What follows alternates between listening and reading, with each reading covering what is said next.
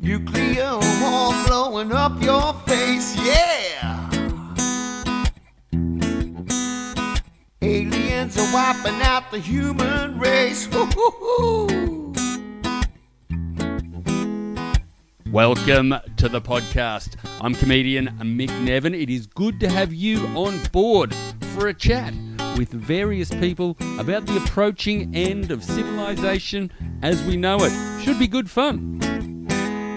Ebola epidemic bleeding out your ass.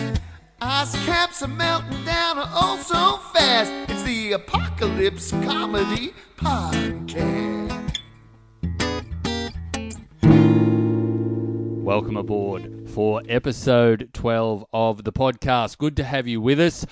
This episode, chatting with writer, author Anna Spargo Ryan about how to be mental in the apocalypse. On New Year's Eve in Australia, we had some pretty bad fires in a place called Mallacoota.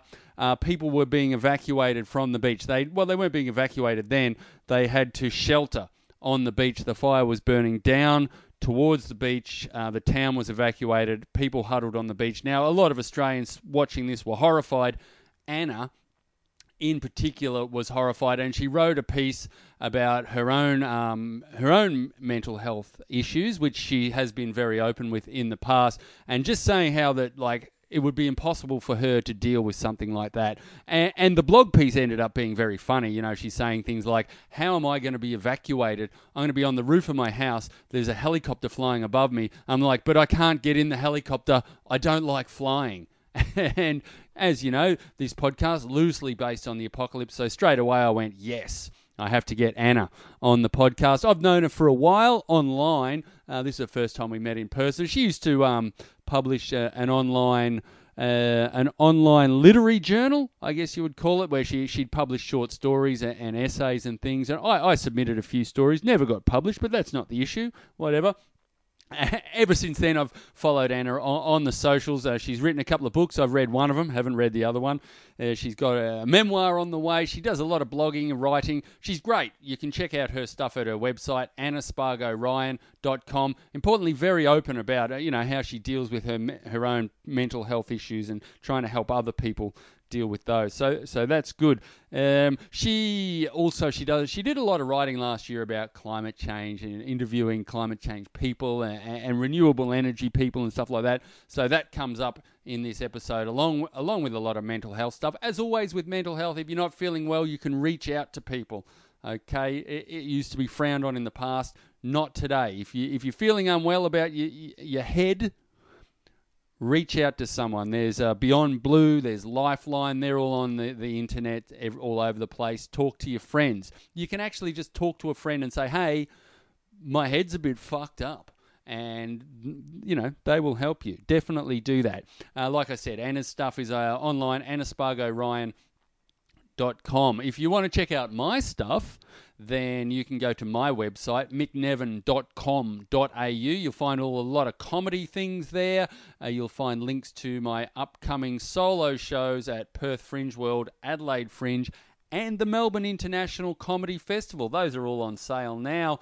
Uh, you click the links, go through, use the booking promo code podcast, and that will get you a sweet little discount. That's me doing something for you because I appreciate the fact that you listen to my podcast. If you wanted to do something for me, you could um, go to you know where you get your podcast from and just review the podcast. Give it a nice little review, a five star review. That's mostly on the Apple iTunes, I think, where the reviews go.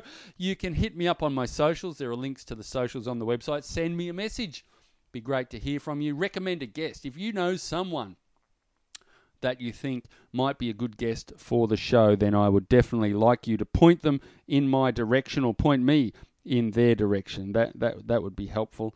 Um, that's pretty much it. Uh, tell your friends about the podcast. If you're enjoying it, share it around, right? It's easy to share. Click the link, share it, copy it, paste it to your Facebook, whatever you want to do. Uh, uh, like I say, uh, and here is my here is the chat with Anna Spargo Ryan about how to be mental in the apocalypse. Don't suffer in your own head, all right? Reach out to people, talk to people. Beyond Blue, Lifeline, they can help. Talk to your friends, okay? Here's the episode. It's the Apocalypse Comedy Podcast. Pretend that some kind of an apocalyptic situation breaks out while we're here having a mm. chat. and it could be anything. Could be anything. Um, yeah. Zombies, Mm, Could be bushfire. Well, let's no, not a bushfire. Let's do a pretend one. uh, not a bushfire. all right, not a bushfire.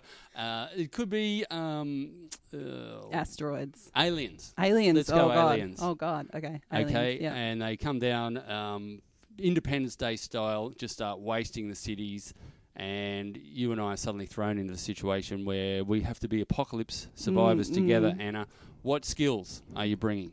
Just so, just fear. Just fear. Just so much fear. Um, I've thought about this a lot actually about what I can bring because my family is very resourceful, and I look around at them and I think I've really picked well with my family. Like you guys have so many useful skills, and I will just be here like I can't do anything, but could you please carry me? Like I just don't know. I can cook, but like with ingredients, not with stuff I can just- scavenge from. The I don't know. well, technically, if you've scavenged something, that's an ingredient. That's true. It's And like a. scavenging is quite a good skill, I guess. There you go. yeah. How do you right. go? Like if you're going through a uh, op shop or something like that, you tend to find. No, Oh, so you scavenge. no, I'm not actually not very good scavenging at all. I could like make a community newspaper. there we go. Uh, I don't know. I honestly, part of my worry is that I really don't know what useful things I have to add. That's the, the community newspaper because if you just if you got like scattered groups of people Mm, around the world, uh, you know, around nearby news mm, is mm. No, news that's is true. a vital commodity. Otherwise, Yeah. it's just gossip. Whereas if it comes on a Yeah, as we know, all newspapers are robust and not gossip. yeah, yeah, exactly right. But if it comes on a piece of paper with a with a with a um Yeah, you got a masthead title on on the top, yeah. yeah. a masthead. A masthead. the word. See, I can contribute the word masthead. Yeah, you That's can. what I've got. We've Yeah. got uh, apocalypse um, vocabulary. There we go. That's right. Uh, so you didn't, you weren't in the, um, you didn't do anything as a girl. You weren't a scout or a girl guide or any of that sort of stuff. No, what was I? Probably weren't a Ah, scout. no, I wasn't a scout. No, I um played a lot of touch football Oh, there we go. and um then just wrote poetry and cried. So I'm going to be a good like catastrophizer in Okay. the apocalypse. I can contribute just alarmism. Yep. That would be my. Because that's what the world needs more of right know, now. yeah. Alarmism. That's right. Good, good. So that's Mm. a that's. I feel like we're getting somewhere. You're a you're a writer. How do you see Mm. in the event of an apocalypse? Mm, Do you see yourself? Do you know? Do you, are you going to continue to write? mm. Yeah, I think it's one of the most important times to write. I guess. I mean, I say that as if there's been multiple apocalypses before, but um, I think continuing to express things in ways that people can access and relate to and understand um, with nuance and like expressing ideas that might not otherwise get out, um, using the arts as a way to communicate anger and um, and unrest and um, you know being unsatisfied with the way that things are, are going and uh, the arts is an incredibly important and strong part of that so yeah i think so when i'm not cowering and crying like it's it's going to be a balance Yeah, you need to. Exactly. That's the um. That's the hard point. Is finding time to write in amongst the uh, the you know fighting off the mercenaries and the, and the the rampaging groups of vigilantes and aliens stuff like that. Aliens. yeah. Yeah. yeah. I don't know if aliens like reading. Maybe that's the way to beat them. It's like all they want and that they've never had before. It's like really profound beautiful words. They just And want to be it just understood. exactly. And they'll be satisfied as soon as someone can do that with them. Yeah, we think they just want to eat us, but actually they just want someone to touch their they just exactly they just want poetry. Yeah, because that's you never see that in the Mad Max films. they've never no it's not very realistic Mad Max never sort of just takes a little bit of No. time out to write in his diary. there's and, no like cello yeah, you know solo happening Yeah. in mad max no yeah, it's just all Thunderdome and exactly yeah, That's boring. not. I don't know. Well, it hasn't worked. You know, in all the Alien movies that we've had, they always try that, and there's always more Alien movies. Maybe the end of Alien movies is like, you know, the creative endeavor, and then that's it. yeah. Like, oh, we fixed it. Will We Smith. sold it. Yeah. Will Smith loves a poem. you know, that's his whole thing. Will Smith never sat down and just punched out a heartfelt short story. He's got all the right rhythm Yeah, to do that. that's He's right. He's- yeah. underutilized. Yeah, Fresh Prince of Bel Air. that's right. Good. And so you know, I read your, uh, you put a little piece up around Mm. um, New Year's, and it was about um, being how to be mental Mm. in an apocalypse, Mm. which I, you know, that's where my. Um, that's where my antenna's at now. I'm looking Mm. for apocalypse people for obvious reasons. it was a great piece, and Thank I, you. you know, I, I would have spoken about it already in in the intro, and just a, it was a nice, um, it was a nice insight into what goes through people's heads, or what could be Mm, going through mm. people's heads in that situation. I mean, you you've got people sheltering on the beach in a bushfire; their their whole town's about to Mm. be burnt down. There's a few water tankers in front of them. Trying to, you know, trying to protect them, and your last resort is going to the ocean Mm. and then but also what's you know you're you're putting it out there just going i don't want to go into the ocean really don't. i don't even like being out here on this beach That's it. I don't. I don't even like being here in this room. Like it's no, I do. The company is excellent. Um, I think the thing about thinking about the apocalypse is how equalizing it is, and how the individual experience can get really lost.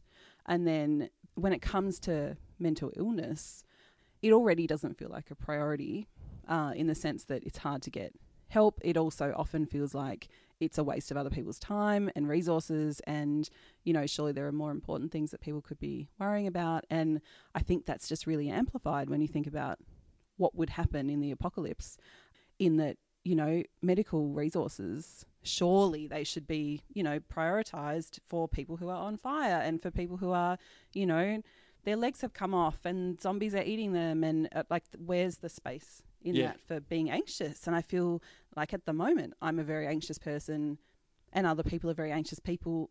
If it's the apocalypse, everybody's going to be pretty fucking anxious. Yep. And where does an anxiety disorder fit in there? So I'm interested in thinking about how the individual experience is sustained and cared for in an apocalypse, I guess. Yeah it's like if um, if someone says oh you know i, I don't really want to go out and, and scavenge the ruins today i'm a bit depressed Yeah, exactly. Like, It's what like, does that mean? we're all depressed Exactly. And I, I wonder what that looks like. I sort of think about if I had been on that beach and I would have just been an absolute mess and everybody seemed so robust and so brave and but you know, I mean like one in four people in Australia has a mental illness. So some of those people would have been anxious and depressed on top of the fear that they were feeling about the situation. And um but how can you be? It's i just feel i feel very um like frightened for having to change how i can and how other people who have similar experiences can um, can adapt to situations like that. Where i'm like look i feel really frightened of the outside i have really horrible agoraphobia i'm afraid of going outside but what about when my house is under the water and I don't have a choice? Yeah. What do I do then? You know, what do I? The aliens come and they explode my house. I'm like, well, but I, but I'm too scared to be outside. I'm like, well, I'm sorry. you don't have You're a house You're just gonna have to get over it, and Yeah. I don't know what just getting over it looks like in a in a like post-apocalyptic world, which is really alarming. It's kind of quite existential in a way that the apocalypse already is, but it adds this extra level, I think, of existentialism to it. Do you think that there's like a untapped bit of fortitude in you, and I like there would so. be, you know, people in Mallacoota, for instance, they would have never, cons- Mm. if they, if you, if if you had have said, here's a thing that you might have to do, Mm. sure, some of them would have been like, ah, I, I, Yeah. there's no way I'd be able to do that. Uh, yeah, I assume so. I mean, I think your average person would say, "Oh, yeah, nah, I'm like I'm just not brave enough to sit on a beach while the fire is coming and just wait until someone tells me that I have to get in the water." Like only superheroes and firefighters can do that. I can't do that. I'm just like a, you know, I'm just an admin person, or I'm just and yeah. So I, I can only assume. I think one of the things I hold out hope for is that because I'm so anxious, I spend a lot of my time preparing for the worst. So actually, I'm quite good in a in kind of a chaotic situation. I can be quite like, don't worry, you guys. Like I'm always worried about this. So I've actually been thinking for the past 20 years, like, what would I do if this happened? You're you're actually sort of just been running a simulation in yeah, your head. exactly. That's like constantly all day, every day. It's Yeah. like if the worst happens, what will I do? Um, so in that sense, I'm quite well prepared. But I'm often pretty good in a crisis, and it's because I think that I'm like, okay, this is what we've been preparing for, and now like gather yourself, do the thing. You know what to do. You've been panicked about this your entire life. Let's get on with it. Um, which can be quite useful actually. So I mean, I hope so.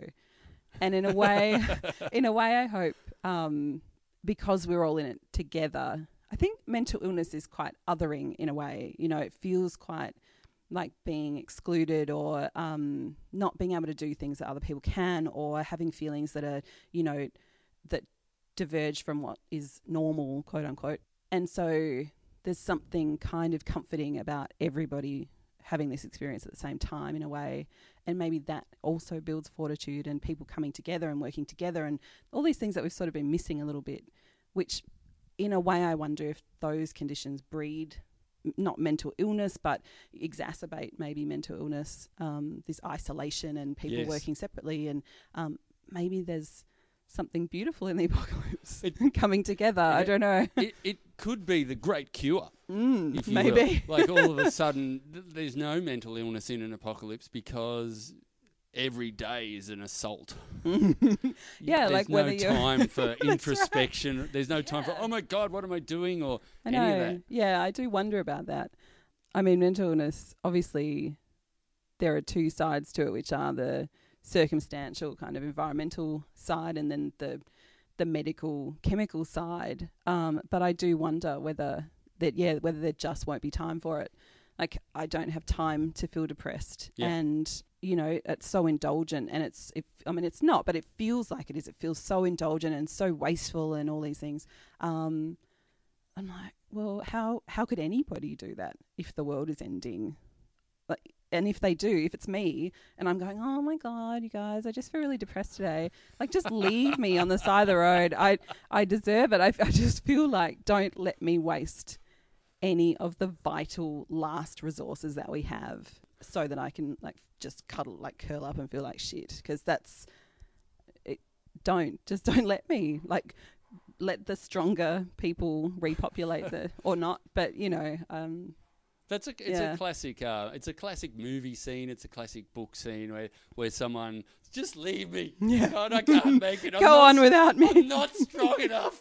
I know, just like let the aliens eat me. But always what happens is someone comes back to that person Yeah. and they say, "No, we're not leaving without you. You have to come." And then Yeah. they, there's a little bit of a Yeah. triumphant musical fanfare, Yeah. and, and, and and they make it. But Mm. maybe the truth's probably going to be more like, "I can't, I can't make it. Just go on without And me." they'll be like, yeah, all right. Fuck for I that. I know. thought she was never going to shut up.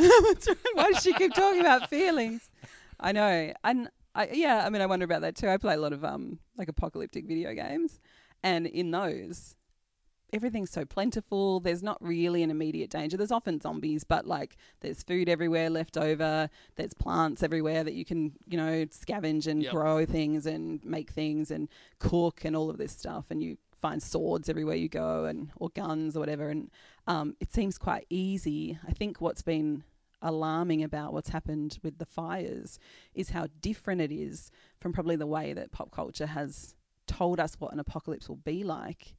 And then I'm like, okay, well, you know, it's one thing to think in an apocalypse, it will be like a video game. I will go out and I'll like find a bit of stick and I'll find some iron and I'll staple them together and I'll make a gun and there'll be ammo everywhere I go. And, um, but then actually, oh, I won't be able to breathe There's no smoke in the video game. there's there's none none of those sort of uh, real climate related or condition environment related threats. It's just like you're a person in the wilderness and monsters are coming. Like it's not going to be like that. It's going to be I can't breathe. My children can't breathe. All the water is gone. You know, we're starving and dehydrated and displaced and there's nowhere else to go. How do you then what do you do? None of none of my video game training has really prepared me God, for I'm that. freaking out a little bit right now. yeah. God, I'm not prepared at all. I know. I know. I thought I was preparing. But what skills But- are you bringing to the apocalypse? Well, I did a podcast. That's right. That's right. I learned about how much I just not prepared at all. yeah, So I know my limitations. yeah. That's what I'm bringing. I'm not going to try anything that I know I can't do. What um what what video games do you play? Um, well, play all the Fallout games, and so Fallout is a post-nuclear apocalypse, and it's sort of fine. Everything's fine.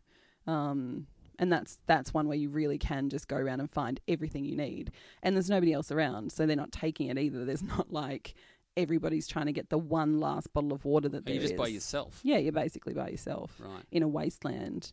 But you know, you helpfully find like a companion dog who can sniff out oh, food. Oh, lovely. And yeah, and I'm like, well, I mean, that sounds actually kind of peaceful in a way. None of yeah, none of the games that I've played reflect what I think the apocalypse is actually going to be. No, in So- real life, that dog's going to need to sniff out some food pretty damn quickly. Yeah, exactly. You haven't eaten for like eight days, and There's a dog. you know you're drinking water that's contaminated with God knows what, and um, it's eighty percent ash, and also the dog is just dead, and you didn't find a dog, and you were hallucinating because you haven't slept at Yeah. all, and um, yeah, I think in some ways the creeping insidiousness of the apocalypse is much scarier than I imagined. That's the thing. Well, like a couple of other guests have asked me how I think it's going to happen, and I think I don't think it's going to be like this is the current one that Mm. we're going through right now. I don't think it's going to be a sudden thing. It's going to Mm. be ah, there's no marshmallows. What have you know? a little bit like that. yeah, You're like, That's a bit oh, rough. I want to have a hot chocolate. We can't. The shops haven't got marshmallows. Yeah, yeah. And I think when you see in these fires um, the ecosystems that have been disrupted, and if you follow them along their path, like, oh no, like, oh, there's not as many ants. Oh, that's good. They won't like get in my picnic. And you're like, oh, Yeah. hang on, but the birds eat them, and now the birds are dead. Oh, the birds are dead, and Yeah. now like it just, it it's a very it- you start to realize how connected everything is and that we can't really live without any of it. And so, it, yeah, it isn't. It isn't like oh, the world suddenly ended. Although, you know, hopefully by the time this goes out, Iran and the US won't have exploded each other. But yeah, it isn't a sudden event by the looks. It's just like really awful things that continue to happen until nothing is left and life can't be sustained. Yeah, and you go benefit of hindsight. You think, oh, we should have really. Yeah, paid." yeah. Like oh, I Maybe remember like twenty signal. years ago when that yeah yeah. yeah, that was a sign, and we didn't. We just didn't do anything. Um, it's very frustrating. I mean, as everybody will appreciate, not being able to do more. It feels like being in the apocalypse with absolutely no control or power or anything to kind of change it in a meaningful way, which I think is also part of that, like being mental in the apocalypse, like having to just not be resigned to it because I think it's against human nature to be resigned to it in a way. And I think you can see how incredibly resourceful and helpful people have been despite um, the lack of top down kind of energy and commitment. But um, but there's a, a degree to which it's just overwhelming. You know, you just just look at it and you're like, well, this seems inevitable, um, and that's even worse, I guess. I mean, when you talk about like climate change deniers, that climate change inevitability is, which is a word, um, they're much worse. They're like, look, yep, no, we accept the the climate change crisis is coming, is here, but uh, like you can't do anything about it. Yeah, so yeah. what do you, you know, just keep going, yeah. just try to are- stay alive. What are we going to do? Start taxing people? I know how outrageous. yeah. Yeah, have a think tank instead of fifty million dollar Twiggy Forrest think tank. It's Oh, that's it. you know, it, Thanks. thanks. That's really gonna wow, it's fixed. Um, and the frustration of knowing there is enough resource and money in the world to be able to make a big difference to it, but just not. It's and that's again this feeling of isolation and being detached from each other and not working towards a common solution and not listening to the people who can actually help everybody to make it. It's it's a you know, yeah, It must be f- like so frustrating to be uh, a climate scientist. Yeah. I have a friend who's a climate scientist, and um, I interviewed her for a piece I wrote last year about climate anxiety, eco anxiety, and um, and she was just like, "Look, the thing is, we're doing heaps of good work. She works on Antarctic sea ice and the phytoplankton that live inside it, and she's like, we're doing this great work. It's actually not." As dire as maybe it seems sometimes, scientists are working so hard there's so much good stuff being done. Getting it out around that mass media just chaos, the chaos of mass media, like Yeah. the messages that go out that are either one way or the other, everything is horrible or everything is fine, like this kind of n- mis- disinformation. Getting through that is almost impossible to be able to tell people what we're actually doing unless someone comes and asks us and actually has a conversation with us about what it is that we're doing and what we've learned and what we're going to be doing. And we don't have any real avenues to share it with people. Yeah. and it could be making a difference maybe not well i mean it could be making all kinds of difference. It could be making a difference to the way that benefactors are giving their money. It could be helping people to know what to do. It could just be helping morale. It, you know, i mean but it gets stuck behind this wall of all of this other disinformation. Yeah, phytoplankton in the sea ice is like it's it could be viral research that mm, gives us a breakthrough to change everything. mm.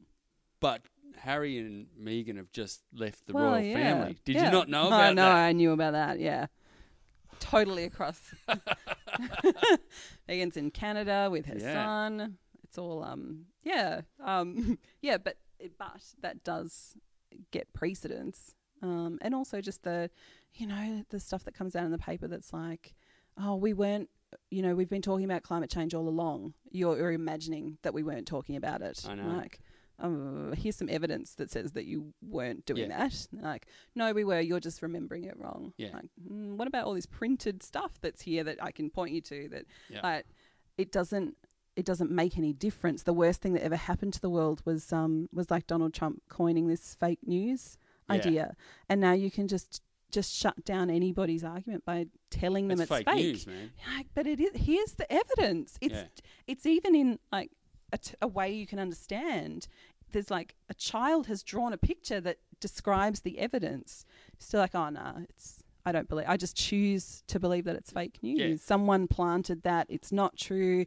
It's been, you know, it's radical lefties are inventing it and they've like created a whole newspaper just to put out this information that's not true and that is impossible to, it feels impossible to overcome that Yeah. idea Yeah. so That the global warming's crap, and, and here's a piece of evidence as to why. And you go, oh, ever like this blog piece by the former head of the Australian Minerals Council. exactly That, yeah you know, what constitutes evidence has changed a lot and that's very scary I said earlier before we started recording about just trying to find someone with a, a coherent piece of non-global warming evidence, and it's, Mm. it's then next thing you know you're reading about you're just in the the bottom of some YouTube black hole. that's right yeah And the government's using directed energy weapons to burn down the forest because they want to put a high speed rail to link these modern. Anyway, Yeah, that high speed rail rumor. The thing about being on Twitter all the time is that you can see them starting. I remember when people started talking about the rumor that the Greens had lit the fires deliberately. yeah, And you kind of saw this little spark of a rumor on Twitter, which I think had probably come from Reddit. And it just started and you could see as soon as it started that, that it would it would come out into mainstream media and like, oh, let's not let that happen. But you can't stop it. And so you watch these just falsities be born and then the next day they're on sunrise. Yeah. You're like, hang on. But we watched that start as a lie yeah, how is it on the news now? And that is horrifying to watch. yeah. It's like how do you how do you put a dam in that kind of flow of just garbage nonsense that hurts everybody? I I don't know how to I don't know what the answer is to that. It's easy to start or turn a rumor into a fact because you just need to know what people are thinking that they need confirmed, Exactly. and then Yeah. All of climate change is confirmation bias. And that is it and it's so easy as you said, like you just need to find someone's blog that backs you up. And Yeah. that doesn't need to have any credentials. It doesn't need to be peer reviewed. It doesn't need to you just go on WordPress and you start a blog and you type whatever you want and someone goes, Look at this. This is true. Yeah. Like it isn't. I I literally just made it up to prove the point about the fact that you would think it was true. That's the good thing about being um, an opinion uh, writer, like having an opinion column, because you can write anything. You just write whatever you want. You can write anything you Yeah. like, and it's your opinion. It's just me opinion. Mm, You know, I think Oh. that's that's wrong. Yeah, it's just me opinion, mate. that's right. And it's, you know, harmless if it's Yeah. just your opinion. What harm could it do? I'm just like telling you what I think. Uh, Oh, yeah. and the 60,000 people Yeah. who read your column are now telling their friends. And the trouble is that people aren't taught to critically assess information. Like, I didn't learn about media ownership until I was at university, and I did a unit called media ownership. And someone explained to me that the way media is controlled changes the content that comes out of it. Yeah. And they're like, well, look, this person owns all the mines, and so the content that they put in the newspaper that they have a part ownership in looks like this. I was like, oh my god. I mean, that makes perfect sense, but I had never thought other than I'll just read the paper and see what the facts are. It had never occurred to me, and we don't learn that. Like I try, I teach my kids to try to be discerning about the information that they read and to understand where it comes from and why it might be like that. And but like no one sort of learns that in the course of their standard education. No, no one's learning it before they get out of. You have to want to Yeah. learn that. Yeah. And it makes so much difference to the way you understand what is being said. To always just go, okay, but you know, why might someone be motivated to use that language to describe this?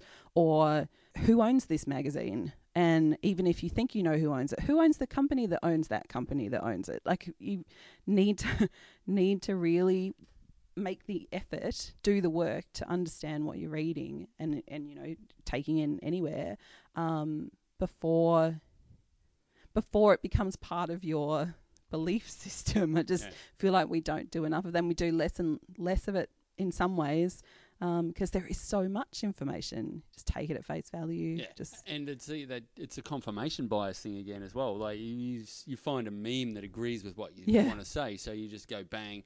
There it is on Facebook. Mm. Windmills are never going to make their yeah, windmills are never going to make the, their their their investment back in actual Yeah. power. And Yes. then, or you just go. You, I saw that and I went, no, that can't be right. Mm. Googled it, I know. Two minutes. and it's a little segment out of a thing, and Yeah. it doesn't even say that. It says some people, you know, if a windmill is placed in the wrong spot yeah, where it gets no wind, then it's never going to make back its investment in Yeah. its power. Yeah. it's like that's, you know, yeah. I such know, well, a cherry. And then you you say to the person who posted it, all you had to do was like one little Google Yeah. search, and you would know that that's wrong. And you, why Yeah. you, why are you putting that up? That's fake news, man. I I know.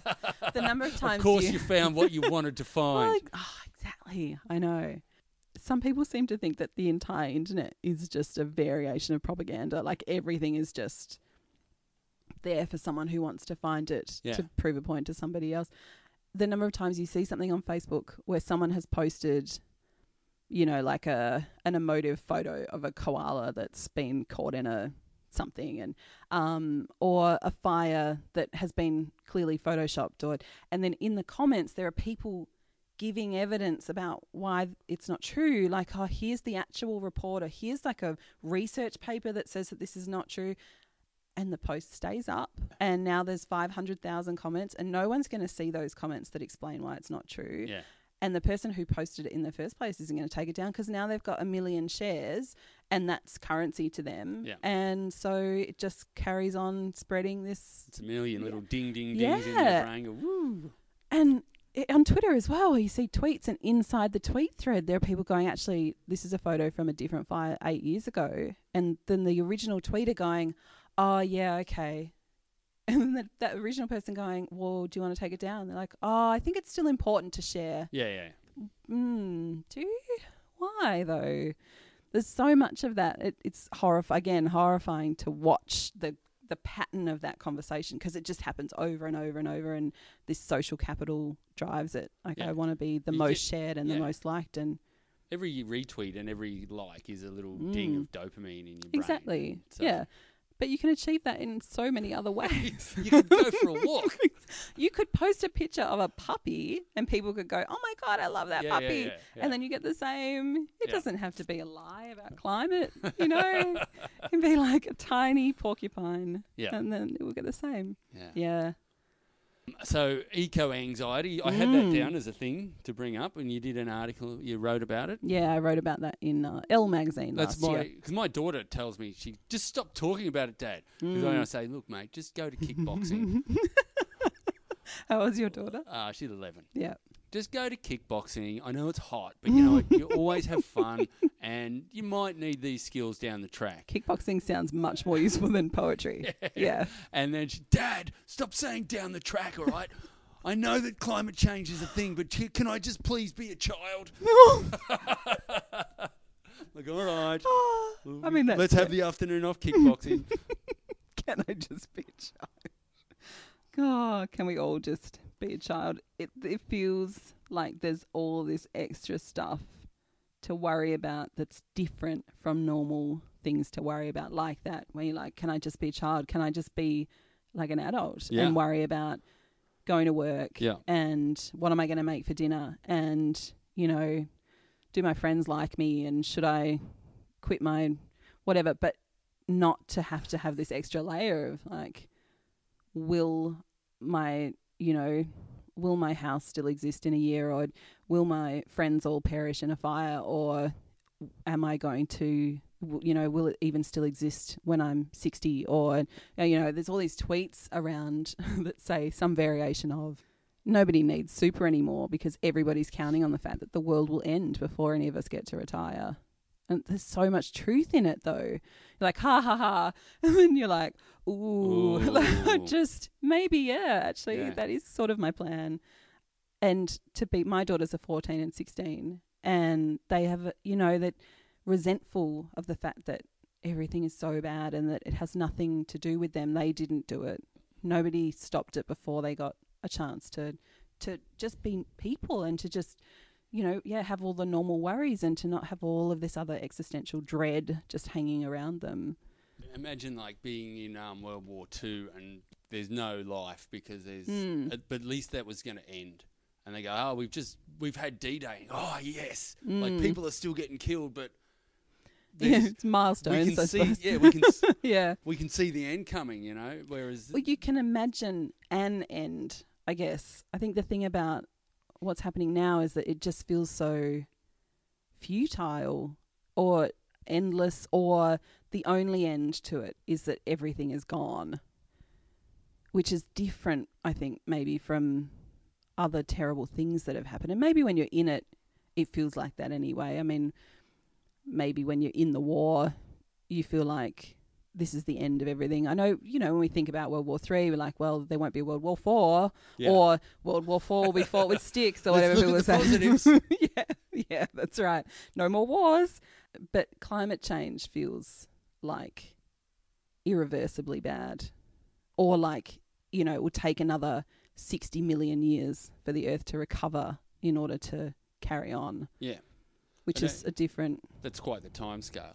Um, That's my scientific estimation. yeah, yeah, yeah, because I'm a scientist because I'm on the internet Yep. and everybody on We're the all internet. scientists, That's mate. right. We're We're, all all, experts and scientists. Yeah.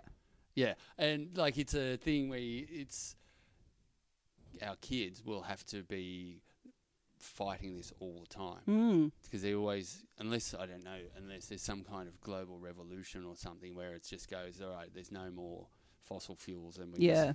just, they're always going to be saying, stop, Mm. stop doing this, stop doing that. This, you know, Yeah. Like, what? How does that end? How do they stop doing that? yeah, like What does you- that look like? You have to, the, like, is one of the uh, things that I read, you know, because I'm a very, um, I'm a very thorough podcaster, and I always do my research. And I read Mm, mm, on the train on mm. the way here. Good. was that action can is a um, is a great not cure, but action is a great way to reduce your eco anxiety, Yes. like to Yeah. feel like you're doing something. Yes. Yeah, I think that's true of lots of anxieties, and especially this, where it sort of feels like the only way forward mentally and emotionally is to take action. You can't just, if you sit idle, it's hopeless. It feels hopeless. And so so going to going to the protest and Mm. writing a letter to your I Mm. mean writing a letter to your MP can be can seem It futile, but depends who your MP is, depends who your. MP is. If it's um if it's Michelle Landry in the electorate of Capricornia Rockhampton, Michelle hurry up and build a Darnay Landry. Yeah. um, feels a bit futile. But Yes, you've it got can. to, you know, every little bit counts. They have to read it. They Is have to. Is that a is that a thing, or I think does so. I think. have See to now, I might be perpetrating perpetrating. What's that word? perpetuate? Perpetuating fake news by saying this. But I thought as long as you abide by kind of the guidelines of writing a letter or doing a phone call, which is like no swearing and don't be overtly rude, that they have to listen or read something like that. I don't know. I don't know if that now that I've said that, I feel like that's not true.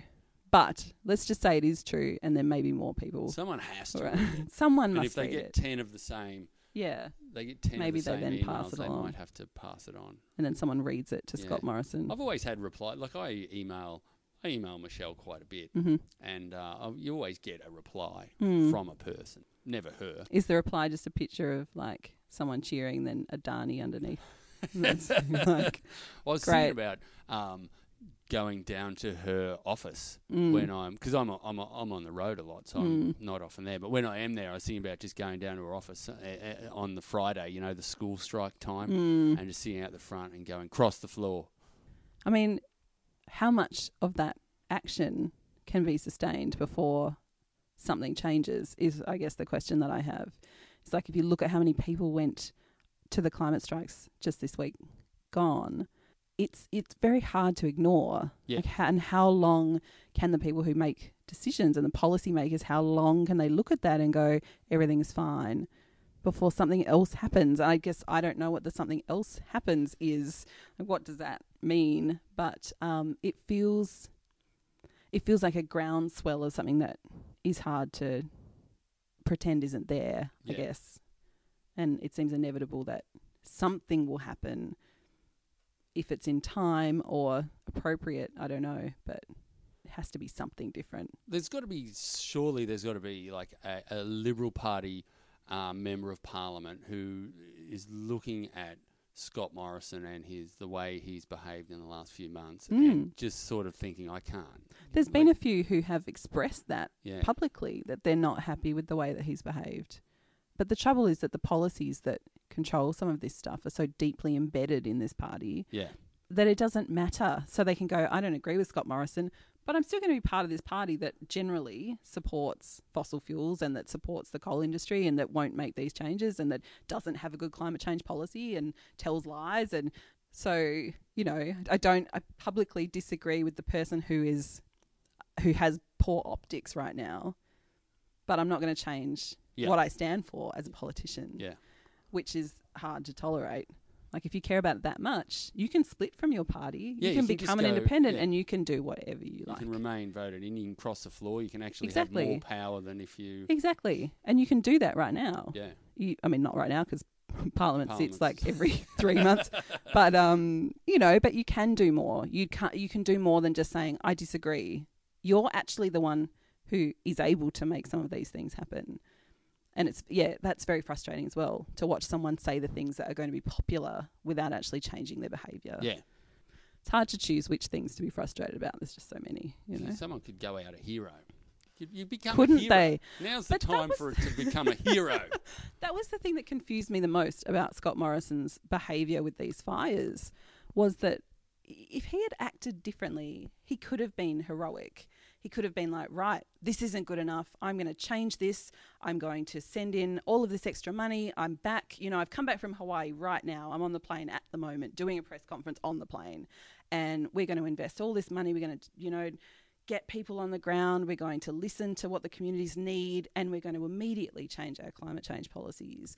And that would have been a very popular decision on his part. I sort of don't understand why he didn't. I mean, the the immense power that coal must hold over them for that to have not been a viable option is quite scary to think it's better that he looks completely incompetent and that people have continued to die and be made homeless and you know having this truly awful experience that that's still better than him upsetting the coal industry which is staggering like what does that look like on the inside His whole team is former, is coal Mm, and mining. mm, mm. So no one's sitting next to him on the plane saying, it's time for a climate change policy. can you imagine but can you imagine Imagine if there was a mole in the Oh, Liberal wish there was Party, and they were just like, actually, surprise, I've just been biding my time, and now I'm the prime minister.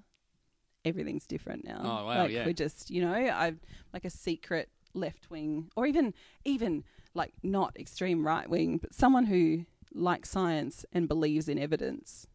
And I've just been waiting, and now I'm here. Well, we're due for a new prime minister. yeah. Are we what? it's been how long has he been prime minister for? Oh. A, a year. A year? Yeah. we're Yeah, it's totally been overdue. So long. Yeah. I can't remember what, what that's like to have the same prime minister for a year. It's um that was quite alarming to think about when you look at what other countries, especially in Europe, have done. That there's no appetite politically for him to do something like that. Once they worked out it was a way to get elected, or Mm. that it was a thing you could use to get. Same as the Tampa. Yeah, Like Howard went, hey, that yeah, I can use that. yeah, And then they go, climate change, we can use that. yeah. And then they dance around in Parliament, and then Mm. and then they say, oh no, we've our our party's always understood. Oh yeah, we've always thought this. Yeah. There's another one of those. You're like, well, but what about when you said that? Like, Yeah. oh, oh no, we never said that. Yeah. What about when you took the coal to Parliament? That was Why can't you guys take a joke? Yeah, that was a totally different thing. Uh, You can see in 20 years that someone will be going, no, we, we took that in. We took the coal to Parliament because we wanted to make the point that we That's need to stop burning coal. Yeah, yeah. coal. That's why we took yeah, it in. Yeah. It's like retconning in movies. Like suddenly the past is different. Yeah. Just changed what happened to m- make our point now. I look at those, I mean, everybody does look at these guys and just think, how do you change that? Like, how does that become different? The coal stuff is so embedded in people's understanding of how the economy works when it isn't really like that. Like I did quite a bit of research and writing last year on um, renewables in the US and in the UK, but especially in the US.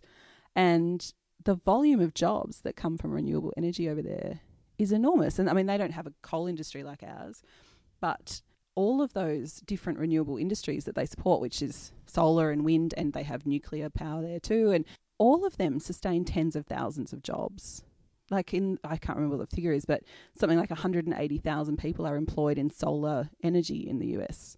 So when you think about dismantling the industry here, which will happen anyway because the coal will It's the- become yeah, obsolete. it's- it, As a commodity, it, it's falling. they all know Yeah. that it's going to eventually, and not even that long in the distance. Like in the next 15 years, coal will be obsolete. We Yeah. won't be able to export it anywhere. And the coal plants will all be obsolete. They'll all be broken down. We're not going to build anymore. So, transitioning those communities to other jobs and other forms of energy is better for the economy than waiting for the coal industry to collapse and then going, oh, so, oh, oh, yeah. oh, we didn't plan. Oh, Well, we thought it was going to be good forever. yeah. And now we have an extra $15 billion a year that we have to spend on welfare for people who are now unemployed. and I'm not an expert, but no, no, you are because we're on the internet. We've discussed this. imagine someone saying that. I'm not an expert. Imagine if someone admitted they weren't an expert. what a notion. I, from a mental health point of Mm. view, you're a coal miner, and I'm I'm going to talk to a coal miner. Um, but you're a coal miner, eh, and you're doing it, and you're just going. Actually, I don't think this is. But if you're working in a, if you're a renew, if you're a, what are the Wind. windmills called? A wind turbine. Turbine, yeah. but i- if you're a wind turbine guy, Mm. so that's a whole different headspace, isn't it? I assume so. And there's there's whole um like all the bodies that are associated with renewable energy have a totally different approach from coal industry bodies. You know, like hydro is completely different, and actually they're quite different from each other in some ways. It's on a personal level though. Like, yeah, yeah, surely you yeah. feel better about yourself. Hmm. What's the, I, anyway? Do I'm, you? I'm definitely. I definitely want to talk to a Yeah, you should ask. You should you should definitely get a coal person in and a then coal say, miner. "Do you, yeah, a coal miner?" and say, "Do you feel good about yourself?" Yeah. And then and then live stream what happens after. Yeah, yeah, yeah. Yeah. Oh, yeah, definitely got to have that on the Facebook Live. I don't know. I don't know. I think uh, I think when we are middle class people in the city, we're quite disconnected from what that would be like. And, and it's just a job. Like, you've got to have a job. You've got to yeah. feed your family and all that sort of and of it's stuff. a really hard job. yeah. And so for you know, imagine for a lot of people, th- that's a lot of energy and and hard labor and difficult working conditions for someone. Depends what your job is in the coal mine. I mean, there's- If there's you're the canary or sit you're in an air-conditioned cabin. maybe, maybe, maybe. Um, Canary's probably the toughest job. that's a really tough one. That's. Okay. I wouldn't want to do that one. Do they Um, still have canaries? They definitely don't. Yeah, no. But maybe, maybe they should. Maybe that would give them It's hard to information that find they a need. canary because the wind turbines are killing them That's true. They all fly into them. Known canary killers, wind turbines. But you know, at a, on a day to day level, I don't know. I don't know. Do people think of it? Some people must. Yeah. What am I contributing to? But for some people, this is the only job that is available to me. I have to feed my family. And you know, it's not optional. I don't have time to consider what that what the implications of my work are or it's not up to me you know someone's made this job and i'm doing it it's not my fault Yeah, that's that personal responsibility thing where you feel bad because you've forgot to bring your shopping bags and you have to buy two two new plastic bags at i Coles. know And you go, oh my God, I'm a monster. it's so embarrassing Yeah. you go to the sometimes go to the because you know you want to support jobs too so you go to the non self-serve checkout even though i love the self-serve checkout Don't have to talk to anyone. But I've been wanting to do that since I was a child. When they introduced self serve checkouts, there were like two at one of our supermarkets years ago. I was beside myself with joy at the idea of being able to scan my own. And all my family knew it. They were like, oh my God, Anna, there's self, so you can Yeah. do it yourself now. I, when I was a child, a really small child, we used to play supermarket sweep with my dad in the supermarket. I don't know if you remember the show, but it was set in a, a supermarket set and they had like quests that they had to go on. It was like teams, Oh, and it was run like around with the trolley. yeah, yeah, and they were like, yep. go and find the John West yellowfin lemon tuna, and they had to go off and they had to go find it. And if you were the fastest, then you won. Or then the bit at the end where you had to spend as much money as possible, so they'd go and get every single nappy off yeah, the shelves. Yeah, and yeah, um, it was the best. And my dad used to send us out at the supermarket on little quests like that. Be like, okay, it's supermarket sweep. Go and get peanut butter crunchy. Like, okay. Like on your marks. And um, yeah, so when when it came to self serve checkouts, that was just an extension of my Yeah, love of you supermarket sweep. Yeah, it's like this is my time. But um, asking for another bag yeah. It's the feels worst. awful. It's I'm like, worst. sorry, can I please have a bag? And And, they're yeah. like, oh, like, Yeah. can I just have, what can you try to just fit it all in one bag? And they're like, I don't know if this is going to fit in one bag. I'm really sorry. They look at you like you're personally responsible for the downfall of, you know, Yeah, civilization. Think, I'm getting guilted out by a checkout chick. Just back up, but you know. but you look at you like, ah, but all the things that I've bought, you know, I've tried to, I haven't used a plastic bag for my apples. Yeah, They're yeah, just yeah. loose. And my dad was telling me he the other day went to the supermarket and got all his produce loose and felt really, you know, quite pleased with himself for being so environmentally conscious. And then when he went to the checkout, it just kept rolling off the scales. And this poor guy was just like, I don't know, I'm going to have to put it in a bag. Like, I don't know how to manage this. Your zucchini keeps rolling away. Yeah. Like, okay, well, I guess it's Just know. wedge, wedge it with a grape. Use some Oh, initiative. he was like, they don't have lips on the edges of the scales anymore because everything's wrapped Oh, up, yeah, so right, everything just right. rolls around. Um, yeah, but I mean, it's sort of in a way you feel like, okay, I'm not going to, I'm not going to buy a reusable bag, but here I am in a supermarket that is owned by an industry that invests in coal Yeah. or whatever, invests in weapons, invests in, you know, this horrible. But I'm not going to buy a 15 cent bag. I'm Yeah. going to carry it with my bare hands.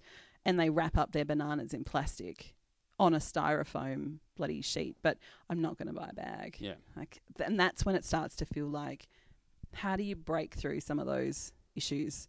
Ultimately, it's a person. Like, just it's a person that decides. You know, I don't want to feed my family, so I'm going to get a job in a coal mine. Yeah. And then it's a person that decides. Yeah, This yeah. is the There's a CEO sitting yeah. up there going, "Yeah, of course we will approve investing 1.5 trillion dollars in, you know, Yeah. In fossil fuels. people. Yeah, and that is really alarming. But that's you know, it's hard um, when you have someone like Scott Morrison in power not to feel like that's the majority of people. Yeah. If all those people are voting for him, maybe that's just what people are like, and then you start to have all these horrible thoughts about what people might really be like, which is not a good place to go. Actually, oh my god, people are bad. yeah. People who are knew? horrible. The worst. Have you ever been on a train? Oh my god, not for long. No, deliberately avoid going on trains. Not because I just don't go anywhere. Hmm. Not because That's- I'm really a- yeah. environmentally bad. I haven't been on a plane for 15 years. Well, if you want to look at the positives of you know you know mental having some kind of mental health problems, there- You're there very problems. eco-friendly. Yeah, it's a it's, you've got a very small carbon footprint. No, but I actually, I, fly, I really do. You don't leave the house. You I- live in a very small, com- you know, you're a small community. I know. I work like this office where we are right now is a kilometre from my house, and I use a tank of fuel like every three or four weeks. There you so go. you know, Yeah, let's look at the positives. no, that's true. Everybody should have just horrible, crippling anxiety. Yeah. that will fix it. and um, yeah, then if you've got a solar panels and horrible crippling anxiety, you you're Yeah. actually making a positive contribution. That's right. I'm putting I'm putting anxiety back into the grid. yeah. Yeah. That's my contribution. There you go. I got there in the end. That's what my contribution in the apocalypse will be. Yeah. Excess usable energy, nervous energy. You just You wire yourself. You it. could wire That's yourself right, up. Yeah. Um, Matrix style. That's right. yeah. That might be a solution. We should put that one in your next letter. yeah. Yeah. Instead of you know, a little less investment in the fossil fuel industry, a little more investment in the anxiety extraction. yeah. And, and then maybe you get your anxiety extracted to power the grid, but then you have no anxiety. There's so always next thing you know, you're flying to Bali. Or, I feel ah. great. Oh, I'm so I'm cured. Now I'm gonna be an asshole. Yeah, no, there's always more anxiety. okay, plenty more where it's that came It's just an endless well of fear and worry. Yeah. On that note, Anna, ah, thanks for having a chat. ah, thanks for having me. It's the Apocalypse Comedy Podcast. That was Anna Spargo Ryan talking about how to be mental in the apocalypse. Good chat. Uh, thank you to you for making it this far. Great to have you with us. Uh, if you want to see more of Anna's stuff, uh, for, buy her books, etc., etc., go to her website, which is annaspargoryan.com. She's got a memoir coming out, which is great. I love a good memoir. If if you want to check out more of my stuff, it's all on my website, mickneven.com.au. You can get links to buy tickets to my upcoming festival shows in Perth, Adelaide, and pretty soon Melbourne. The uh, promo code for you to use if you are buying a ticket is podcast, and that'll get you a pretty sweet uh, $10 discount off a full price ticket. So do that. Be great to see you at the live shows. Tell your friends about the podcast. Review it on the Apple Podcasts site. That would be very helpful if you could do that. Very, very appreciative.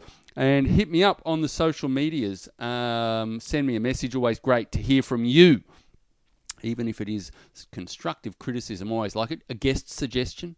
Love a good guest suggestion. I can hit people up if you can send them my way. Trying to get in touch with a couple of people that have been suggested to me. So always, always good to have a guest suggestion. Also, next week's guest is a climate scientist who works for the CSIRO. Also, one of the panelists and authors on the latest UN IPCC report. Get the hell out of here. He's a proper bigwig, uh, a mover and shaker. And what I want to do, if you have any questions for him, Professor David Karoly, or Karoly, I don't know how to pronounce his last name, um, send them through. If you would like to ask a question of an actual climate scientist, even the dumbest climate change denier questions would be great. Maybe you could send through a question that he won't be able to answer, and then the whole climate change thing will be exposed as a hoax on this podcast. Imagine that. Probably not going to happen. Uh, if you're in an area where bushfires are burning, stay safe. If you're in an area where there's bushfire smoke, who cares? Get out there, breathe it in. Uh, catch you on the next episode. It's the Apocalypse Comedy Podcast.